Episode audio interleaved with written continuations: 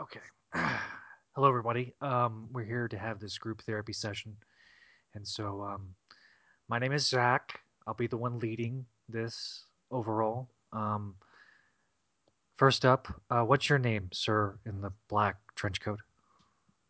My name is Greg, and I'm a porn addict. We're we're, we're talking. Oh, okay. Um, it's hi, Greg. How are you? I could be better. I could be worse. And you?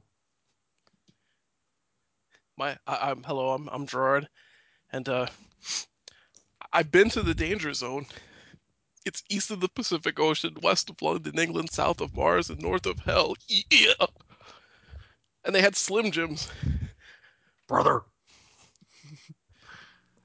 How- Wasn't wasn't there s- wasn't there supposed to be a third person here? There wa- There's an empty chair right over there. yeah, there is an empty chair.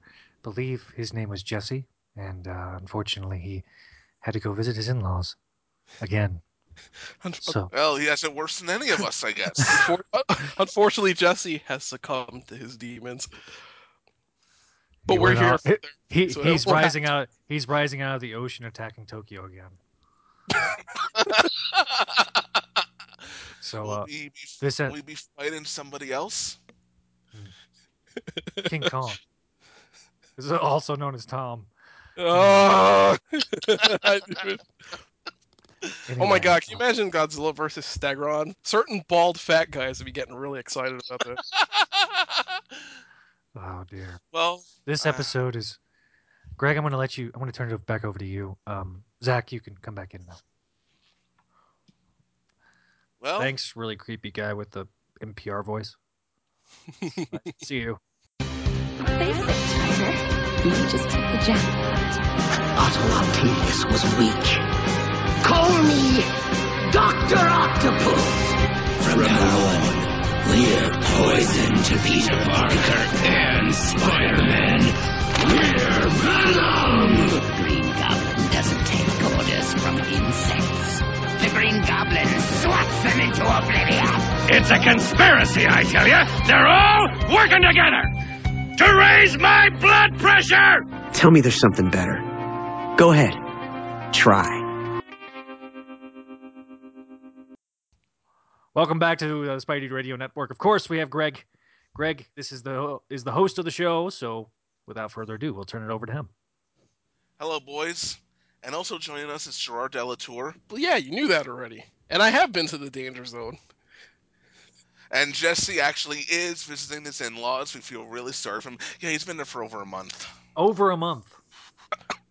Oh. No one, no depends one, on if no you one, like your. It depends on if you like your in-laws. If you like your no in-laws, no one likes their in-laws, Zach. Stop it. My mother loved her mother-in-law. So there's. Well, she's luck. see, but, Yeah. but see, but there- you could love specific in-laws, but as a collective group, usually they're just a bunch of jerks. That's Yeah, how it is for everyone. yeah, I, I suppose. Well, we're here to discuss the episode Group Therapy, and this is a big one, actually. A the lot to Insidious discuss. Six shows up. Yes, the Insidious Six. the Evil Six. I mean, we'll come up with alternate names for them later. We'll talk about. We'll actually talk about Insidious Six a little bit, I'm sure, because we can't help ourselves. Mm-hmm. Anyway, I'm going to read a synopsis here for Group Therapy. Hopefully, it's better written than the Persona one. Maybe instead of being a lazy prick, you should write your own. Yeah. Normally, I do, but I've had a very rough week at work. Yeah, I hear you. They don't allow us bathroom breaks. They don't allow us bathroom breaks. Actually, Well you, well, you see, Greg, you're in a car the whole time. So what you do is you set up a catheter system where you have the tank underneath your seat. Please stop me before I continue to describe this. On your, Yes, stop, stop, stop. I'm sitting there waiting for you to jump in and interrupt me, and you're just not. I'm, Hey, I'm actually there's no reason. about- There's no need for that. Just get a big bottle of Gatorade, drink it all up, and then well, Well, the point is, you don't want to just whip your cock out in the middle of driving. You gotta, just, you just gotta, staying in. you just gotta be able to let it go. That's why you have a catheter. Put Let in. it go. Let it go. Okay, Stop that's definitely not staying in. It'll go in as an out. this will be an outtake. This will be an outtake. Ahem. Okay, I'm going to read the synopsis here. Due to good results from psychiatrists, oh my god, this must be awful psychiatrists. Max Dillon is released from Ravencroft Institute, albeit with his suit still on by Dr. Kafka. We'll talk about Dr. Kafka more later. Yes. Immediately after leaving, he gives a he makes a call to Otto Octavius, now in prison on Rikers Island, who had written to him about a plot while he was still in, being confined. They both confirm their intentions, and then Octavius signals Adrian Toomes to gather up more villains. Toomes gives lunch to an irritated and heavily confined Rhino and Sandman, giving a subtle hint of what is to come. Spider-Man is dessert. At night, Electro arrives and causes a distraction that kills two guards and shuts down the power. Rhino and Sandman break out of their cells and, and then break Octavius Toomes and three other prisoners, the Enforcers, out of prison. Electro and Rhino bust them out, and Hammerhead arrives via helicopter and gives them their equipment before taking two of the Enforcers and heading back to New York. Meanwhile, Peter wakes up in the afternoon and discovers that the black costume can make its own webs. Heading downstairs, he finds that Aunt May is really tired and does not want to go to the movies with Anna Watson, to the opera with Anna Watson as she had planned earlier. Peter suggests she goes since she really needs it. Peter later arrives at Empire State University where he runs into Eddie. Eddie brushes him off, saying that the thing with Peter supposedly being a bystander photographer is with the lizard and black cat did committed their crimes was uh, basically was he thinks Peter's an asshole now. And uh, let's face it, if you don't know what Peter's doing, he kind of is. He also says that Peter probably doesn't care about anyone or anything and needs a taste of his own medicine. Meanwhile, I think Eddie's the one who needs to be in therapy. Yeah. Peter feels ashamed that he lost his oldest friend and brushes it off, realizing he has the new suit. Seeing the police chase, he follows it to where Rhino is on a rampage just outside of, just on Broadway near Times Square, the theater where Aunt May and Anna Watson are headed to watch uh, The Merry Wives of Windsor. Sp- Spider-Man fights the Rhino when suddenly the Sandman, Shocker, Vulture, Electro, and Doc Ock appear, forming the Sinister Six, attack Spidey, and proceed to kick his ass. After just after Spidey ushers Aunt May and Aunt Anna Watson to safety in a scene which I really like, which we'll talk about later, where May collapses and actor St. John Devereaux, who will play a larger part in season two, call, calls 911. Spidey escapes into the sewers, and several of the six pursue him, but he manages to escape. Meanwhile, Eddie takes MJ out on a date to get back at Peter and we'll talk more about that later. It uh, it goes badly. It's one of the worst first dates ever. If you, it, it's it's the worst first date you can ever show up to, to having already bathed, and I hope he bathed. no, it's not. I've been on worse. nice. At the Daily Bugle, Jameson is angry that Spider-Man helped the Sinister Six escape. Robbie then reveals that there were no casualties except for May Parker having a heart attack, and Jameson elects to call Peter at home personally to inform him. But Peter, thinking that he's going to get yelled at for not getting photos, just ignores the call. As several people try to frantically contact him, the Sinister Six, with the police right outside, take hostages and have dinner in a restaurant. Where they end up arguing, where Doc Ock calms everyone down with a plan to kill Spider-Man. They take hostages at the bank, which Spider-Man shows up at where and he silently has a really long, really well choreographed fight scene with them. While this is going on, Eddie recklessly takes MJ on out in the road on his motorcycle, where he starts ranting about Peter, Peter driving recklessly, driving like a maniac, ranting and ranting and ranting until MJ finally says, "You know, stop, enough, f you." Yay! I've always wanted to say that to Eddie Brock, but I couldn't. The police, including Captain Stacy, arrive at Central Park while Spidey battles the Sinister Six. Throughout the battle, he doesn't say a word. He defeats Rhino and Electro, de- defeats them all one by one before Doc Ock cap- captures him and nearly impales him on Rhino's horn. But Peter gets away and he turns the tables on Ock, is about to kill him before the police arrive and he runs off. Peter wakes up the next morning with no memory of the fight. Seeing it in the paper, he thinks that the suit, which he now calls a symbiote, took control of him during the fight, but he brushes it off. He, before MJ shows up and tells him that Aunt May had a heart attack and is now in the hospital. There's a lot to talk about this week, this month, this episode. It is, which is interesting considering that most of the episode is dominated by the fight sequences, which are generally not really worth talking about, other than to say that they're damn good. Very well choreographed. Yeah. I love this ending fight. Probably one of the best, some of the best fight scenes I've seen in animation uh, for Spider-Man. Oh, agreed. One of some of the best scenes I've seen in animation for television. Period. I think I'm going to start by talking about Doc Ock. I think, I mean, we've seen Otto Octavius. We see we saw him become Doc Ock, where he was more of a supervillain, disgruntled employee. But here, I think, is the first real appearance of Doc Ock. He's a Mhm. full supervillain here. He's a leader among supervillains. He's classy. There's that scene where he, tell, where he suggests that Aunt May and Anna Watson step aside. He's behaving very gentlemanly there. Al- there also, I mean, he has some really delicious lines of dialogue. Rhino, you won the coin toss. Will you crush his skull or simply impale his heart on your horn? Things like that. Re- remember, That- remember when we talked about his first appearance, and I was Yes. complaining that he was too much of a wimp. This is the Yeah. Ock that I wanted from the beginning. this is the good stuff. I was going to turn this over to you here, since Ock is your favorite Spider-Man villain. Are you happy? Hell yeah! the only thing that he needed here was to be wearing that business suit from the '90s. That was, that was the only thing missing, really. You get him in a tuxedo in season two at some point. That's true. That's true. Although he's not slim and trim Ock, he's still poorly Ock, but I'll take it. Um, yeah, man, what a now this is more like it as far as episodes go. I really like this one. Um, okay, St- take a step back, take a breath. We already talked about how great the action is. Uh, okay, there's a lot of little things going on here that I like. For example, in the jailbreak where you have that, that little bit where Sandman and the Rhino high five and like back in business, baby because it makes perfect sense, being that they're, they and it alludes their previous history. I like when cartoons or when anything does stuff like that, where you're acknowledging that you have a history, but you're not doing anything ridiculous with it. Um, also, the enforcers get freed during this, but it, it has almost no bearing on the episode.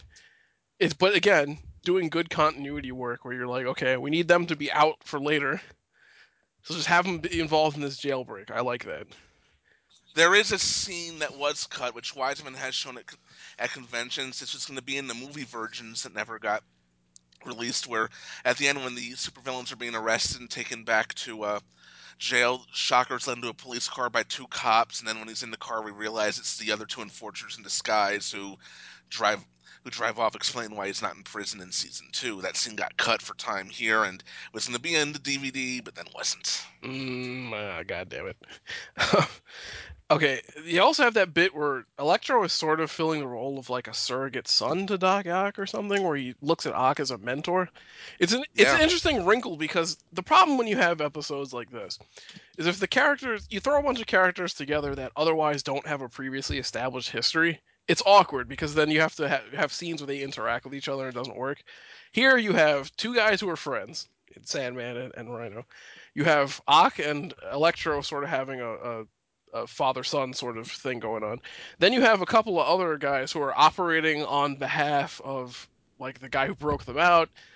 So then you have your power struggles, and you have a couple of guys. Uh, Ock and, and Vulture had worked together at Oscorp and all that. So they're the way that the show has was set up from the beginning, which is introducing all these characters pre-transformation, pays off in an episode like this, where you have them all interacting with each other, and they're they're well defined enough as characters that it makes a lot of sense. And you're never sitting there looking at the screen like, "Oh, that's weird. I don't know about that one." You know that kind of thing. It doesn't happen in this episode. It doesn't quite well. It doesn't quite happen in this episode. Season two really expands on what, were, what you were talking about, especially with Otto and Vulture. There are small scenes in season two where they're talking to each other on a first name basis, and it's clear that they were and still are friendly with each other's friends. I mean, Mm-hmm. Um, a couple of animation things too. Um, the like Zach alluded to uh, in our previous fan panel episode. Uh, the it originally the black costume sort of just looked like a black version of his regular costume, and in this episode you're beginning to see the subtle changes as it shifts closer towards the version that we're familiar with from the comics. It doesn't have the webbing design on and such like that, where it's just the big white spider in the center. And it's it's subtly done because it's it happens over the course of the episode. Or i'm assuming they probably had maybe two stages something like that in the in the original design sheets and then you just went to okay in this scene we'll use this one and then further along we'll use this one but that's the sort of thing where, pl- the planning is, is, is showing through which demonstrates that this isn't something that was cobbled together on an episode by episode basis. There's a lot of good thought and and design work going into every aspect of the show. and and it's worth pointing out also that animation mod- models cost money. So Cheeks got paid extra to do these extra designs for Peter and his costume, and it could have just gone straight to the big white spider on his chest in his first appearance. I mean, there were some people who complained that they started with the Spider-Man three costume and then it slowly morphed over, but I kind of like it. It's just, it's slow. The symbiote slowly taking hold of him. I think it was really well done, and um, Mhm. I'm, and I get why. I mean, the costume in ASM th- and Spider-Man Three probably wasn't all that impressive, and the white spider across the chest does look cool. I'll give it that. It does look cool. I have a lot of problems with Venom. That's not one of them. But but story justification is important. In Secret Wars, his costume looked like it did because it was basically just stealing Spider Woman's costume, who had a Yeah. similar design. Spider Man Three, it made sense because it was literally a black ooze over his regular costume, so it would just be the costume but black. Same thing here, except that you're adding the extra wrinkle now that you didn't have in the in the movie version or in the Secret Wars version, which is that it's physically warping as it goes, which is nice. Um, this one's kind of a complaint, but I'll tie it back into being a, a pro, which is the the the animation the the Times Square sequence is is a little wishy washy as far as animation goes. Not the actual fighting, but it's a limitation in this sort of TV animation that you can't have crowds very often. So that is the Yeah. emptiest Times Square you will ever see. and it's a lot less angular than the real Times Square, but that's okay because they saved money there and time there so they could use it for the end battle, which is which is well worth the investment. I'll I'll, I'll take Mhm. the trade off easily. Um, a couple other little things that I just jotted down. Um, I really hate this this this Eddie Brock thing. I hate Eddie Brock as a character in general. I know we've talked about this. I've probably hammered it to death. Yeah. But the scene here where he's on the motorcycle driving with MJ is just annoying. It really does drag the episode down, especially since we interrupt the the battle sequence for it. Yeah, it, it is a bit weird. I mean, I get what they're going for. Eddie Brock is his idea of getting back at Peter. I mean, he, last time we saw MJ, she was on a date with Peter. He probably assumes they're d- together, so he asks her out and takes her on a date. He probably didn't plan for it to go like that. Then he just goes into full rant mode because clearly this guy has major Yeah. psychological issues. This is where I'm going to tie it back to the 90s show again. And as we tend to do, because that's a good frame of reference. Um, this is one of the, the, the 90s show could be knocked for a lot of character things. This show al- almost always does them better. That's one aspect where the 90s show got him. Because in this show, Eddie goes from being, hey, I'm your, hey, bro, you know, we're good friends, to fuck that Peter Parker guy. I hate his guts. I'm going to steal his girlfriend and almost kill her in a motorcycle accident because I hate him and he needs to see how much of a bet, you know what I mean? He goes, too, I don't. it's too fast. I don't think the plan was for him to try to kill her in a. I know, I know, I know. I'm, I'm, ju- I'm just it's- saying, it's, a- he's so cartoonishly evil, so fast. it's like a face jarring. heel turn that was like very very jarring. I think his plan was. I think he was planning to do her. I don't think he was planning to scare her. I, I guess, but the point is, it would be it would have been nice to have seen, considering you introduced him at the beginning of the series. It would have been nice to have seen this happen a little more gradually. I think that might be just because you know it's Eddie Brock and and he may have been neglected character wise as far as the writing goes. But it was done better in the '90s show, where you can actually see several things that add up that make him kind of PO'd at Spider-Man. And Yeah. My the fin- and my even- health, my and he- my apartment. And even then, the- he doesn't get cartoonishly evil until after the symbiote gets on him. Although he did get a little bit stupid. I mean, there's Spider-Man fighting a supervillain. He comes up with a Morning Star. It's payback time, Web Slinger. And I'm thinking you could have picked a better time to strategize to do this, especially with a supervillain who's already trying to kill you. Exactly. But that's the point.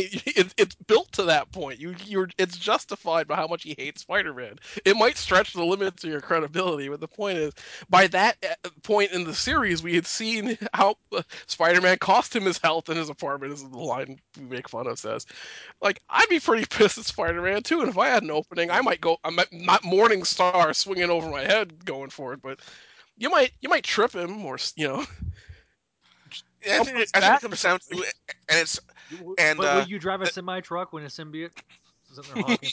That- Oh, that was a fun scene. We'll talk about that more later. I'm sure we're going to reference that again. But uh, it's a bit weird to discuss this for the timing because our listeners will have heard our interview with Greg first, and then we'll, and I'm sure we'll have talked about that scene in depth. But we're recording this before we've sat down to talk with Greg about it. So we're yanking the curtain back a little bit. The production of these Yeah. things is weird. We just like to. Yeah.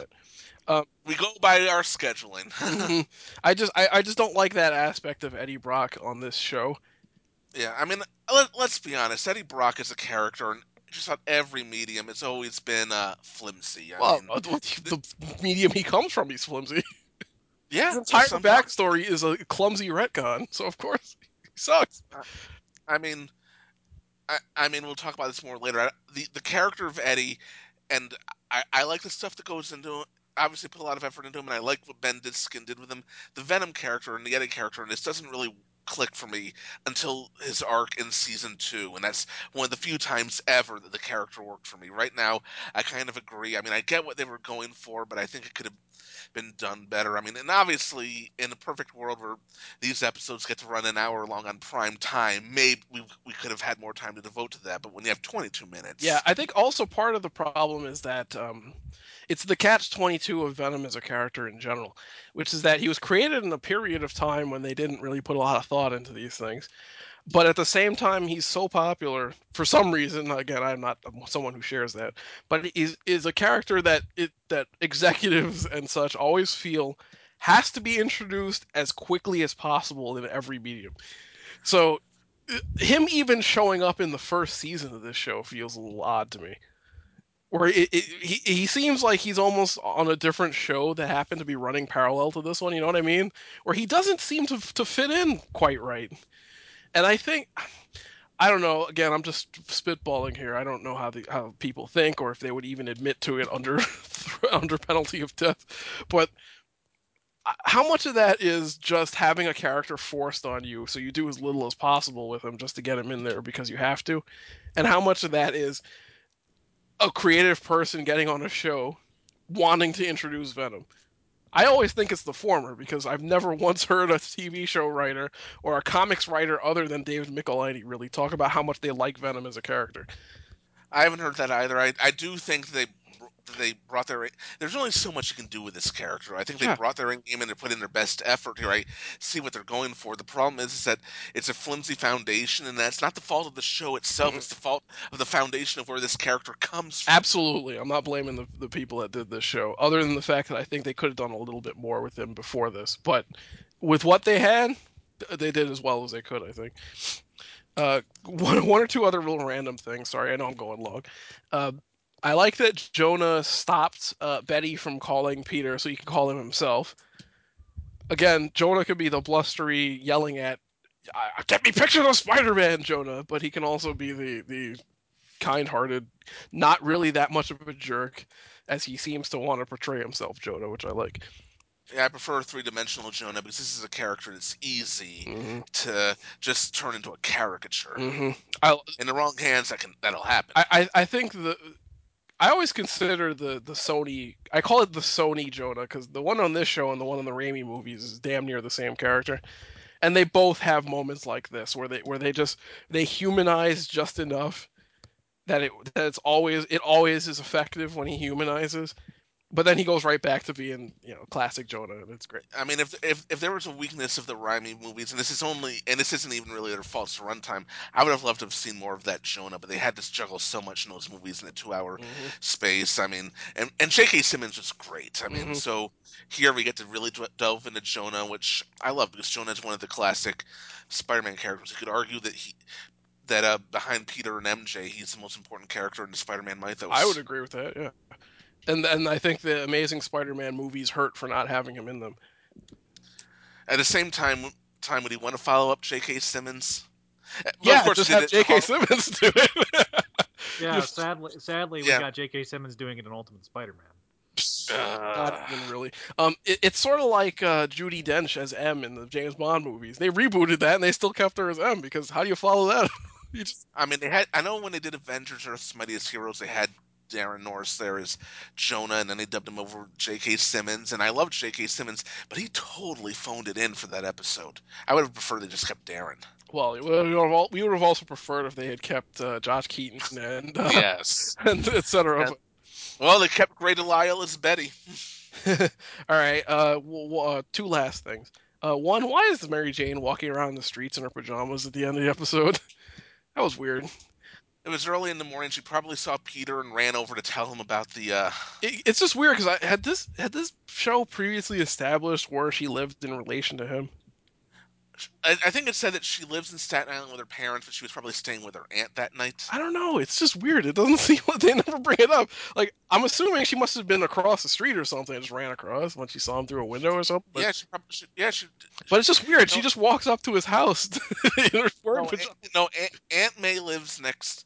No, no. A- A- Anna Watson lives next door. They, they established that, and MJ lives with her parents on Staten Island. That's why she was taking the Staten Island ferry in to meet. Okay, and then uh, finally, uh, the whole reveal at the end where he was uh, asleep and the costume was basically doing all the work in the fight at the end.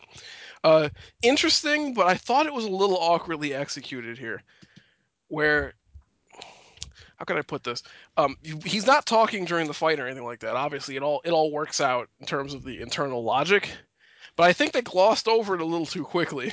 The fact that this alien was just took him for a joyride, or he got the crap beaten out of him and defeated six supervillains, and it goes by really fast.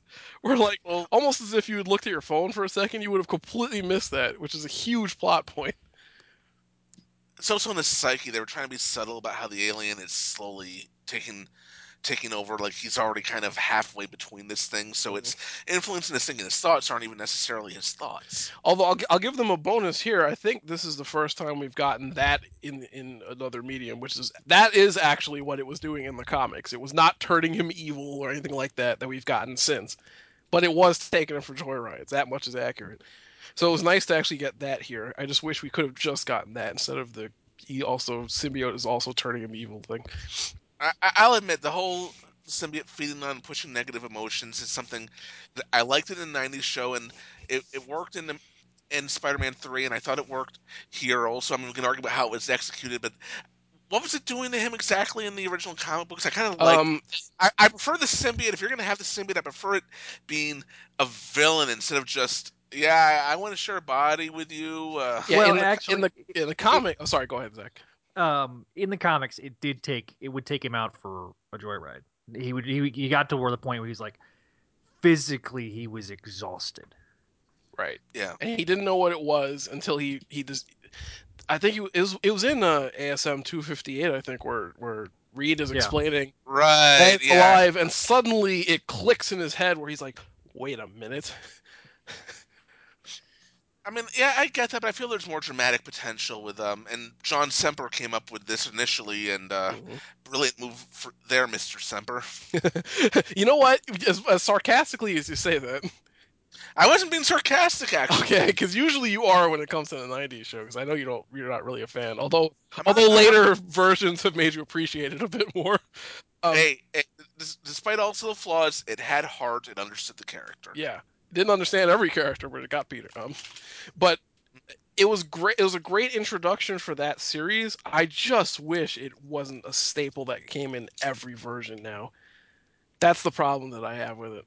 It worked. It worked in the '90s show. It did work in Spider-Man Three because that was the whole point of the movie. Really, was with that dichotomy. So it worked there, and it works here. But I think it, it's starting to get stale already. It works here because you're also combining it with the comics thing. So it's a little bit more nuanced than before. But pretty much everything after this is where it's just it's just so played out. Stop doing that. What did Ultimate Spider-Man do with this thing? It was it was the same thing. It was it was turned No, no, no. I'm talking about the uh, cartoon. I remember Oh. what it did in the comics, but I know uh, my my friend Alex Wyden. He wrote a review of that episode. I remember he said something about how the episode Venom on that show was about a monster that literally came out of the toilet that nobody wanted to go near, and he couldn't think of a better analogy to describe the show itself if he tried. Zach, do you know? Oh, I'm sorry. I'm sorry. I'm sorry. I'm sorry. I'm sorry. Okay, did you hear us? I didn't hear what you guys said. What was it? Oh, we were talking about the Ultimate Spider-Man cartoon. What did what did the Venom symbiote do in the Ultimate Spider-Man? Oh, I mean, it came out of a toilet or something. It- sort of. Um, yeah, it attacked through the plumbing uh, at the school, and it attached to Harry. It's creation of Doctor Octopus. Creepy. Wait a stuff. minute, it wasn't even an alien; it was synthetic. Synthetic, yeah. Oh. And then in season four, they bring in. Uh, he creates the anti venom symbiote. wait, wait, what do you mean he? Doc Ock is at it again? Yes, yes. Doc Ock, who looks like Doc Ock circa slot era. Oh, it gets better. They introduce the Scarlet Spider. Don't call him Kaine. Call him Ben, thanks to Aunt May, who knows that Peter Parker Spider Man. Um, and he is now part of the Web Warriors. Wait, and he's a he- he's a sort of pseudo clone of a human mixed with spider DNA by Doctor Octopus. Okay. Wait, so Doctor Octopus created vet, the Venom symbiote, the anti-Venom symbiote, and Kaine, except that Kaine is not called Kaine; he's called Ben. But everything that you like about the Scarlet Spider in the comic, this version of Scarlet Spider has the attitude and whole whole nine yards. Oh, and Miles for some reasons now in the and he was in an alternate universe, but now he's actually in the uh the, the series proper. So Well, I've certainly not missed anything by not watching this show. yeah. oh, and they introduced Michael Morbius as as as uh as a lab assistant. I wish Morbius turned up here so we could make '90s show jokes. you can still make them anyway. Who cares? Alicia. oh, we should have done that last week with the last month with. Oh, we're dumb. We didn't think of that. Um. all right. Uh.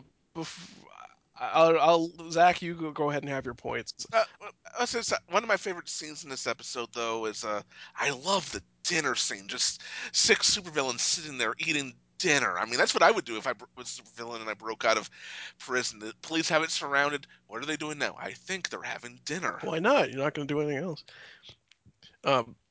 Because I wanted to discuss the roster of this Sinister Six versus the comics versus the Insidious Six, but let's. Uh, I'm, I've been talking for a while, so Zach, I guess, should give his thoughts first, and then we'll do it. Eh, yeah i i enjoyed this episode and i enjoyed how spider-man beats ass um he just eh, the fact that he takes on the sinister six and first he gets his butt kicked As he should. As he should i mean because he's got six of his most um fearsome foes attacking him and really it feels like everything was building to this episode and to me i was kind of surprised this wasn't the season finale Should have been. probably should have Should have been. Swap. Well, well. Then again, I hate Venom, so I just didn't want to see that. But right um but this to me was i felt like the culmination of all the other episodes. It felt like um it felt there was a genuine stakes here. And it, it had done it- this it had been crafted so well previous that the stakes finally were realized in this episode. And so when we finally get there it makes sense. So i have to give a ton of credit to greg and the crew for making this work. And uh, obviously we, we've talked about the, the fight scenes were just phenomenal.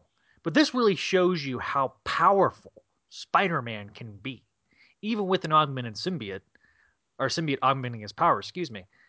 He can he is powerful enough to take on these six guys and beat them. Now later on when he doesn't have the symbiote could he do, do the same thing? I don't know. It, it would be a 50-50 split. But a very very good episode.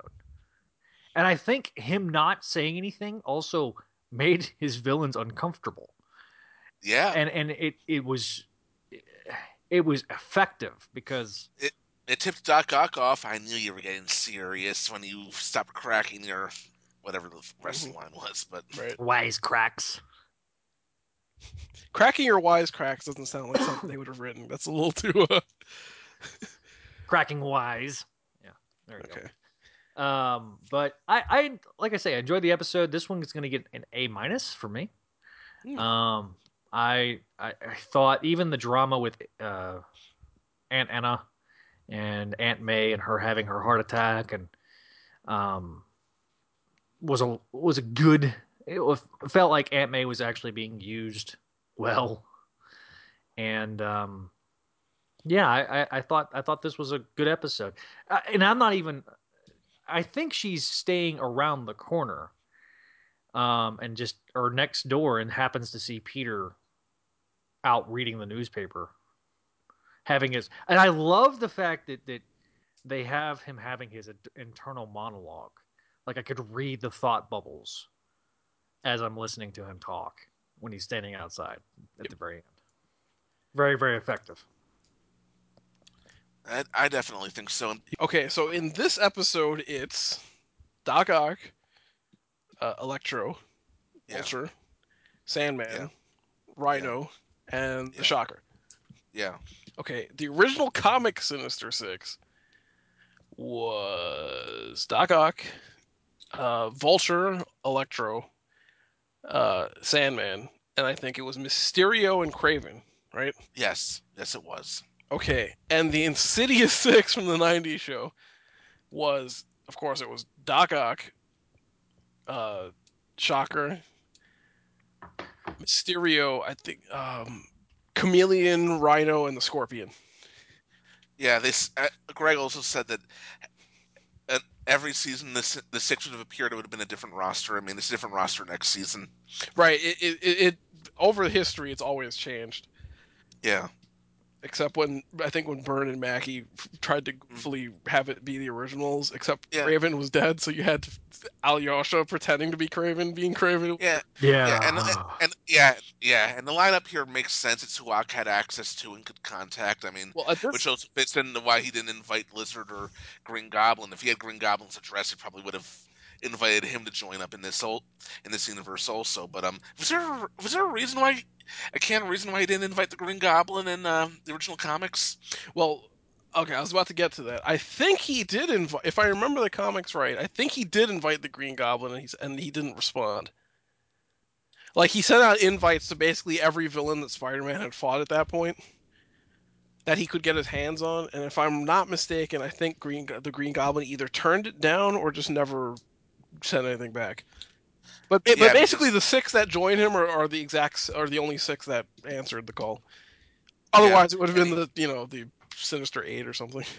Yeah, and the Evil Eight. Yeah, exactly. I was I couldn't think of something with E fast enough. Yeah, and he, I mean, and here, uh, I mean, it's sort of the same. He invited the ones he had access to. I mean, he Green Goblin's MIA. No one knows where the the lizard is, and I think in uh, the original comics, the only ones he didn't invite were um, were the Living Brain, Green Goblin, and Chameleon and Tinkerer. Yeah, but then Chameleon was in was in jail. Well, so All of them were, but I'm saying like I- Chameleon might have been in a more severe lockup because there was some international intrigue going on there. So I'm assuming that that for the justification of the story, they couldn't get him. Um, also, what the hell would he be able to do? Because in the comics, he was a non-superpowered uh, guy at that point that just wore masks and stuff. He wouldn't help them. He wouldn't have been been any help to him. Uh, but the point I'm trying to th- think of the comparison here, because there's a lot of overlap. Because the original comics one had Ock Vulture, Electro, and Sandman in it. The only two different ones were Mysterio and Kraven. At this point, Kraven doesn't exist on the show, and neither does Mysterio. Quentin Beck does. Well, yeah, but well, yeah, but he's not Mysterio yet. Is the not yet. A couple more episodes. We're almost there. hmm And then, because I'm trying to think which lineup. Uh, that's where I'm ultimately where I'm going with this. Which lineup do I like better? I mean, also the as I recall, the Insidious Six had a couple different lineups in the '90s. So they eventually added uh, Vulture to it when Mysterio committed suicide via Cyborg. right? And I think it was the Young Vulture, right? Yeah, the young Vulture. Uh, yeah. Hmm.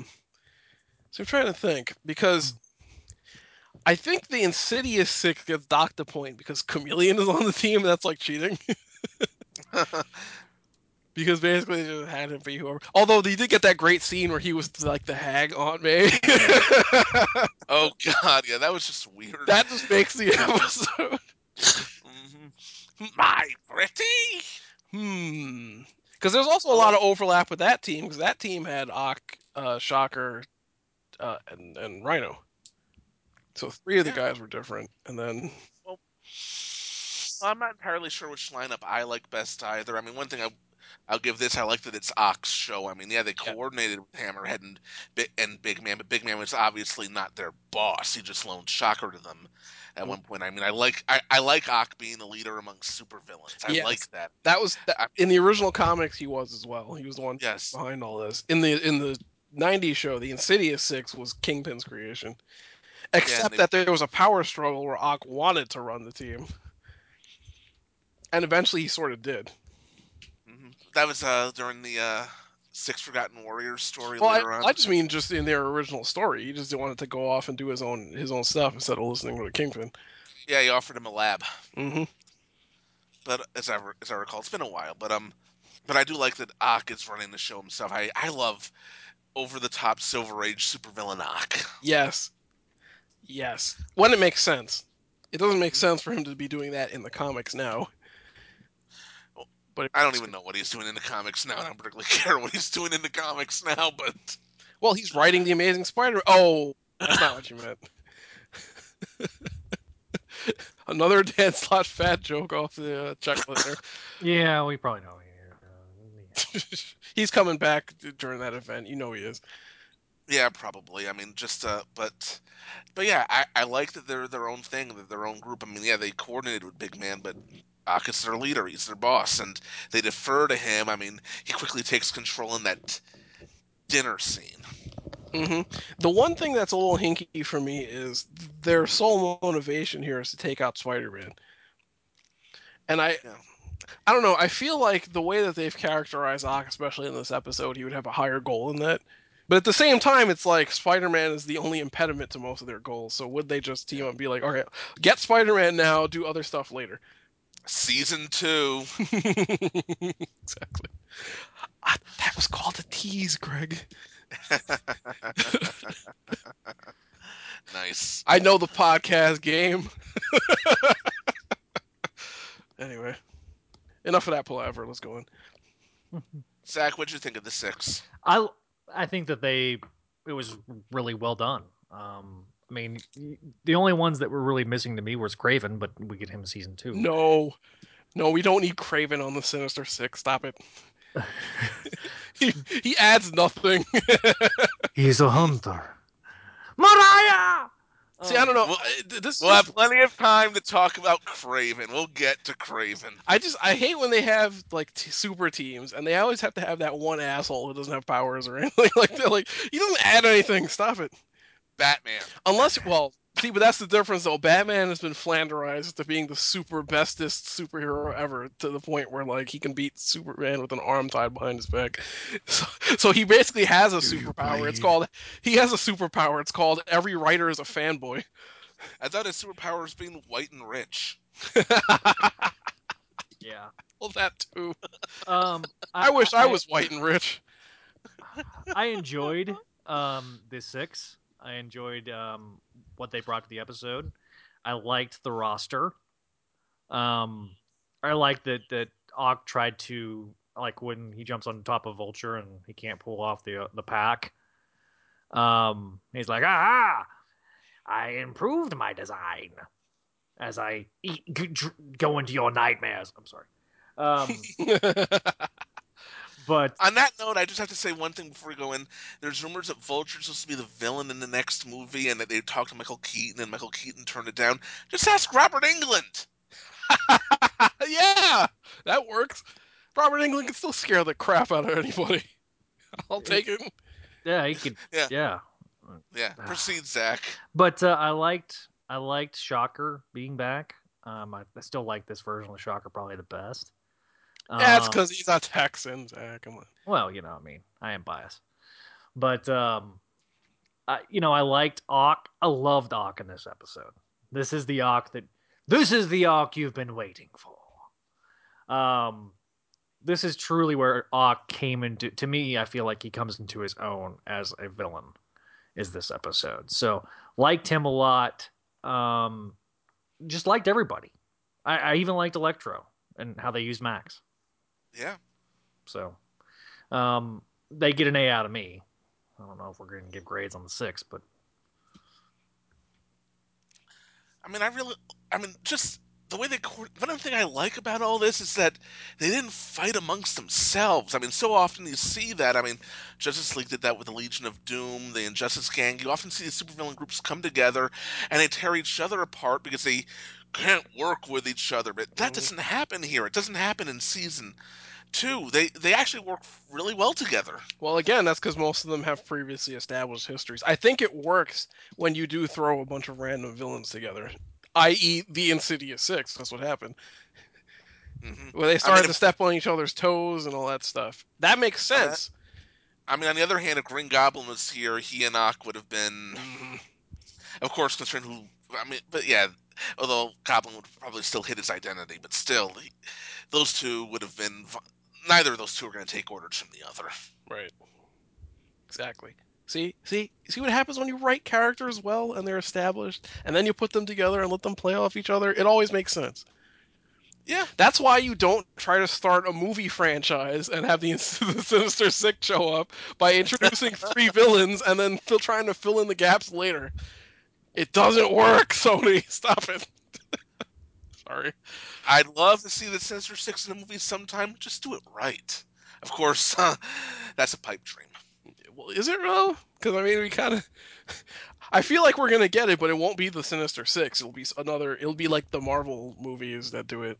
Or the Masters of Evil, maybe, Yeah, something like that. That's what, or the Thunderbolts, or something. exactly. It'll be something where it, it's it's the Sinister Six like, but thing, but you, it's not actually the Sinister Six. Or maybe maybe that's what Justice League will. Oh God, I'm not even gonna try it. Forget it. Yeah, let, let's not go there. Let's not go there. Besides, Superman would just break everyone's necks. It wouldn't. no, no, no. They would just say that their name, their mom's names are also Martha. Wait, no, no. That's how you stop Batman. Well, no, then you can make Superman angry by, by bringing up Martha too much. What did you say? That's how Lizard defeats Batman. His wife's name is Martha. Lizard defeats Batman. The Lizard. That's how the Lizard would defeat Batman. Oh, yes, Martha is his wife's name. Yes. Oh no, my wife. Tell say goodbye to my beloved wife, Martha. What? Mar- What did you say? It was gonna happen. We God, God, God, Godzilla is laying there. Say goodbye to Mothra. What? what did you say, Martha? Oh god. Robbie is laying there after the Daily Bugles got blown up. Please say goodbye to my wife, Martha. What did you say your wife's name is? There's a lot, there's a lot of Marthas in comics. Now I think about it. When's, when's the last time you met someone under 50 named Martha? When's the last time I met anyone named Martha? I don't think I've ever met a person named Martha. Uh, No one would name their kids Martha today. It pretty much means like girl servant or something. It's also one of those names that you just associate with old biddies. Like, would you name your da- daughter like you know Beatrice or No. or like I don't know what's an- what's another good one? Uh, well, Martha is a good one. Uh, We're going off on a tangent here, but uh, coming up with old women names. That's the good time to stop. May, Aunt May, Aunt May, Anna Watson. Okay, but I met plenty. Oh, okay, but yeah, just I just love the use of the six, and I remember the first time I watched this episode, and Doc Ock had this line to Rhino: "Will you crush his skull or simply impale his heart on your horn?" And I'm like, "Oh my god, the, f- you could never have gotten that line into the Fox Kids show." I was gonna say, I was just gonna ask you, how would they have bowdlerize that one in the '90s show? Will you destroy his skull or destroy his heart? No, they wouldn't even said that. Skulls just couldn't have. Destroy him. Destroy him. Rhino, destroy him. That- As it is, weren't they supposedly called the Sinister Six because he couldn't use, or they called the Insidious Six because they couldn't. They Fox was uncomfortable with the word sinister being there. Yeah. Well, they had Mr. Sinister over on the X Men, and Yeah, I don't know. Something about that has always been. John Semper has since uh, come out on like Facebook and said that there was no censorship on the show. I don't believe that for a second. There's, obviously, I don't. That, that is the like biggest bunch of BS. So I know, yes, people. That's what I'm saying. I know that Semper has denied that the show was censored, but I don't buy it. I think he's just playing a political game because he still wants to work. You know. also at the same time, it's been 20 years. Writers talk about censorship on their shows all the time. Semper, you can talk about it. It's okay. Exactly. I, I don't think any human being would logically come up with a t- having carnates d- drain the life force of people. This is- come on. but yeah, I mean, just th- that line, and even there was something creepy about this other line. Your new suit interests me, Rack, and I'm going to enjoy peeling it away for further study. And Peter MacNicol is so good in this role. hmm Well, he learned from he learned from Vigo how to villain it up. So I was waiting for that. I was waiting for that, but it, it, it was just so good, and there's just there's little sequences in this. I mean, the the ferocity of that fight scene, oh, also when Shocker is one of his gauntlets and part of his costume ripped off, and he still lunges at Spidey. Dodge this! you're in for a shocker, web slinger. I was waiting for that one, but that's too that's too cheesy for this show. Yeah, I'm gonna have to insert some Shocker lines from the '90s series here. Shocker! You can't escape me. I'll chase you to the ends of the earth. Get back here, Shocker! Shocker! You can't escape me! I'll chase you to the ends of the earth! Every time Shocker comes up, listeners, we're gonna reference this. It's gonna keep on happening. Come on, you know that's my favorite bit from the from the entire show, or Spider-Man in animation in general. I'm gonna bring it up as often as I can. And also, this is Aunt May's first heart attack, and hopefully, had this show gone on for five seasons, her last heart attack. Well, no, her last heart attack would be the last heart attack, if you know what I mean. Oh God, but yeah, th- I mean, this Aunt May is a bit young. It's it's a little bit younger than the um, one from the classic comics. Not as young as she's gotten in other media over the years. Marisa Tomei is so hot. Who is she? Marisa Tomei.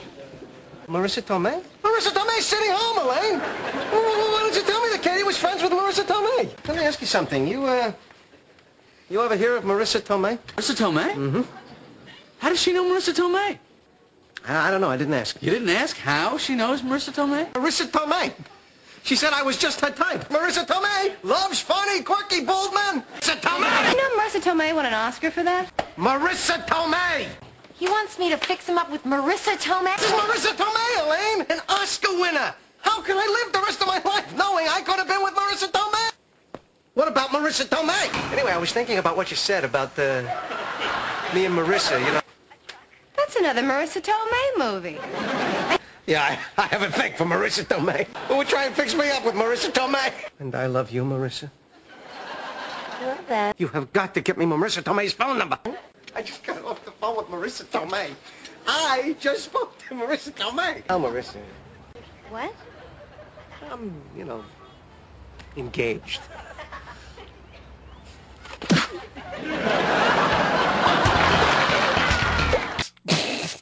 Greg, you can't bring that up. Stop slut shaming on me. What? I've heard this. Never mind. But oh, I mean, oh, Tumblr, you so crazy. But yeah, I know in the ult, I mean, in the Ultimate cartoon, she's obviously younger, and the uh, and uh, I know Sally Field played her younger than was obviously younger than Rosemary Harris and uh, the ASM movies. But Why is that? A, this- why is that a thing? I don't know. But this, uh, but I think this. I mean, I kind of like the way they went with this Aunt May. She's older, but she's not ancient. She's not going to keel over any second now. I mean, yeah, she had a heart attack, but See, that happen. And that worked in the '60s comics because they were probably working on the assumption that comics had a limited t- time to live. So, like, it, it would have worked if you, you know, if you're gonna run for ten years and you have the frail old anime. But once you started to get to 20 years, 30 years, it started to get Okay, this is getting a bit much. I mean, we do the. Ma- I mean, we have the master planner arc in season two, and obviously Aunt May's life is not at stake there the way it was in the original story, which is soon after another hospital visit. I mean, I wish Bertonian was here because he knows this stuff inside and out. And my memory is Swiss cheese. But uh, yeah, it, I mean, it just felt really organic. I like the way they're building up to things, and and um, it's. I think this episode is one of the highlights of the season. I I would agree with that. This is an A effort for me. It's an A for me also. Zach, any uh, final thoughts on the episode? Uh, again, a good episode. I enjoyed it. Um, it's again some of the best choreographed stuff we've already talked about on TV. Um, overall, a really, really um, good episode. Although I'm surprised, like I say, I was surprised it wasn't season finale, but uh, must watch TV. Agreed. The fight scenes were just so great in this. I mean, and this was at a time when fight scenes and cartoons were getting really well choreographed. You had Avatar: The Last Airbender doing some really elaborate fight scenes. You had other shows, Young Justice would later do them. But it's, I mean, you look at this, and we've come a long way since the '90s, where shows even, or even shows like Batman and Gargoyles had some due to the anima- animation limitations. While they had beautiful animation, couldn't really go this quickly or this smoothly. I love seeing where this is. I love seeing this pay off. It was a beautiful fight scene, Indeed, indeed, it was and I, and I give the episode a solid A. Mm-hmm. a minus for me. And an A for me. Uh, one little miscellaneous note I want to throw out there um, for anybody who has the, this uh, show on Blu-ray or DVD. Uh, the there's a behind-the-scenes featurette about the how the episodes are made and such, and it actually is made during the production of Group Therapy. So it's it's essentially like a behind-the-scenes of how this episode was made, which is interesting. They probably chose that episode because they would have had most of the cast in, so Yep. easily get them in front of a camera to Interviews. talk to them. Although they had Alan, Alan Rachins in also, and he wasn't in the episode. Yep. Also worth noting, uh, you see lots of little behind-the-scenes tidbits, like you get to see them recording dialogue and such. And Crispin Freeman actually does the temp track for Sandman for this episode, which is weird because you get to hear him doing a Sandman voice. It's actually really interesting to watch. There you go. yeah. And, and another little tidbit: Ben Diskin's voice Eddie Brock's last name is misspelled in the end credits for this one episode. Oops. Yeah. Sorry, Ben. We love you. but anyway, um, I, I really, I think we've said it all. This was a very solid episode. One of the highlights of the season. and One of the highlights of the series. Yeah, and uh, sounds like we're, we're going to wrap the show up there. Remember, if you want to leave us a line, you can go to spectacularradio at gmail.com. You can also leave us a message on Facebook if you'd like, spy-dude.com. Or you can leave us a voicemail, 818-925-6631. I'm Zach Joyner, executive producer for Greg and Gerard. We'll see you next time here on Spectacular Radio. Uh, yes, I'd like to speak with Marisa Tomei, please. Marisa, hi. It's uh, it's George Costanza. I- I'm the short, funny, quirky, bald man you met a little while ago. yeah, I-, I was just calling because uh, I wanted you to know that uh, I'm not engaged anymore. Well, uh, she died. Toxic glue from the wedding invitations. Well, we were expecting about 200 people. Yeah. Anyway, um, I've got the funeral tomorrow, but um, my weekend is pretty wide open, and uh, you know, I was wondering. Hello? Hello?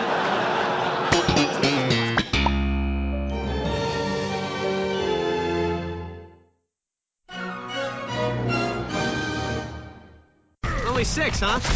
What happened? Lizard and Goblin had Knicks tickets?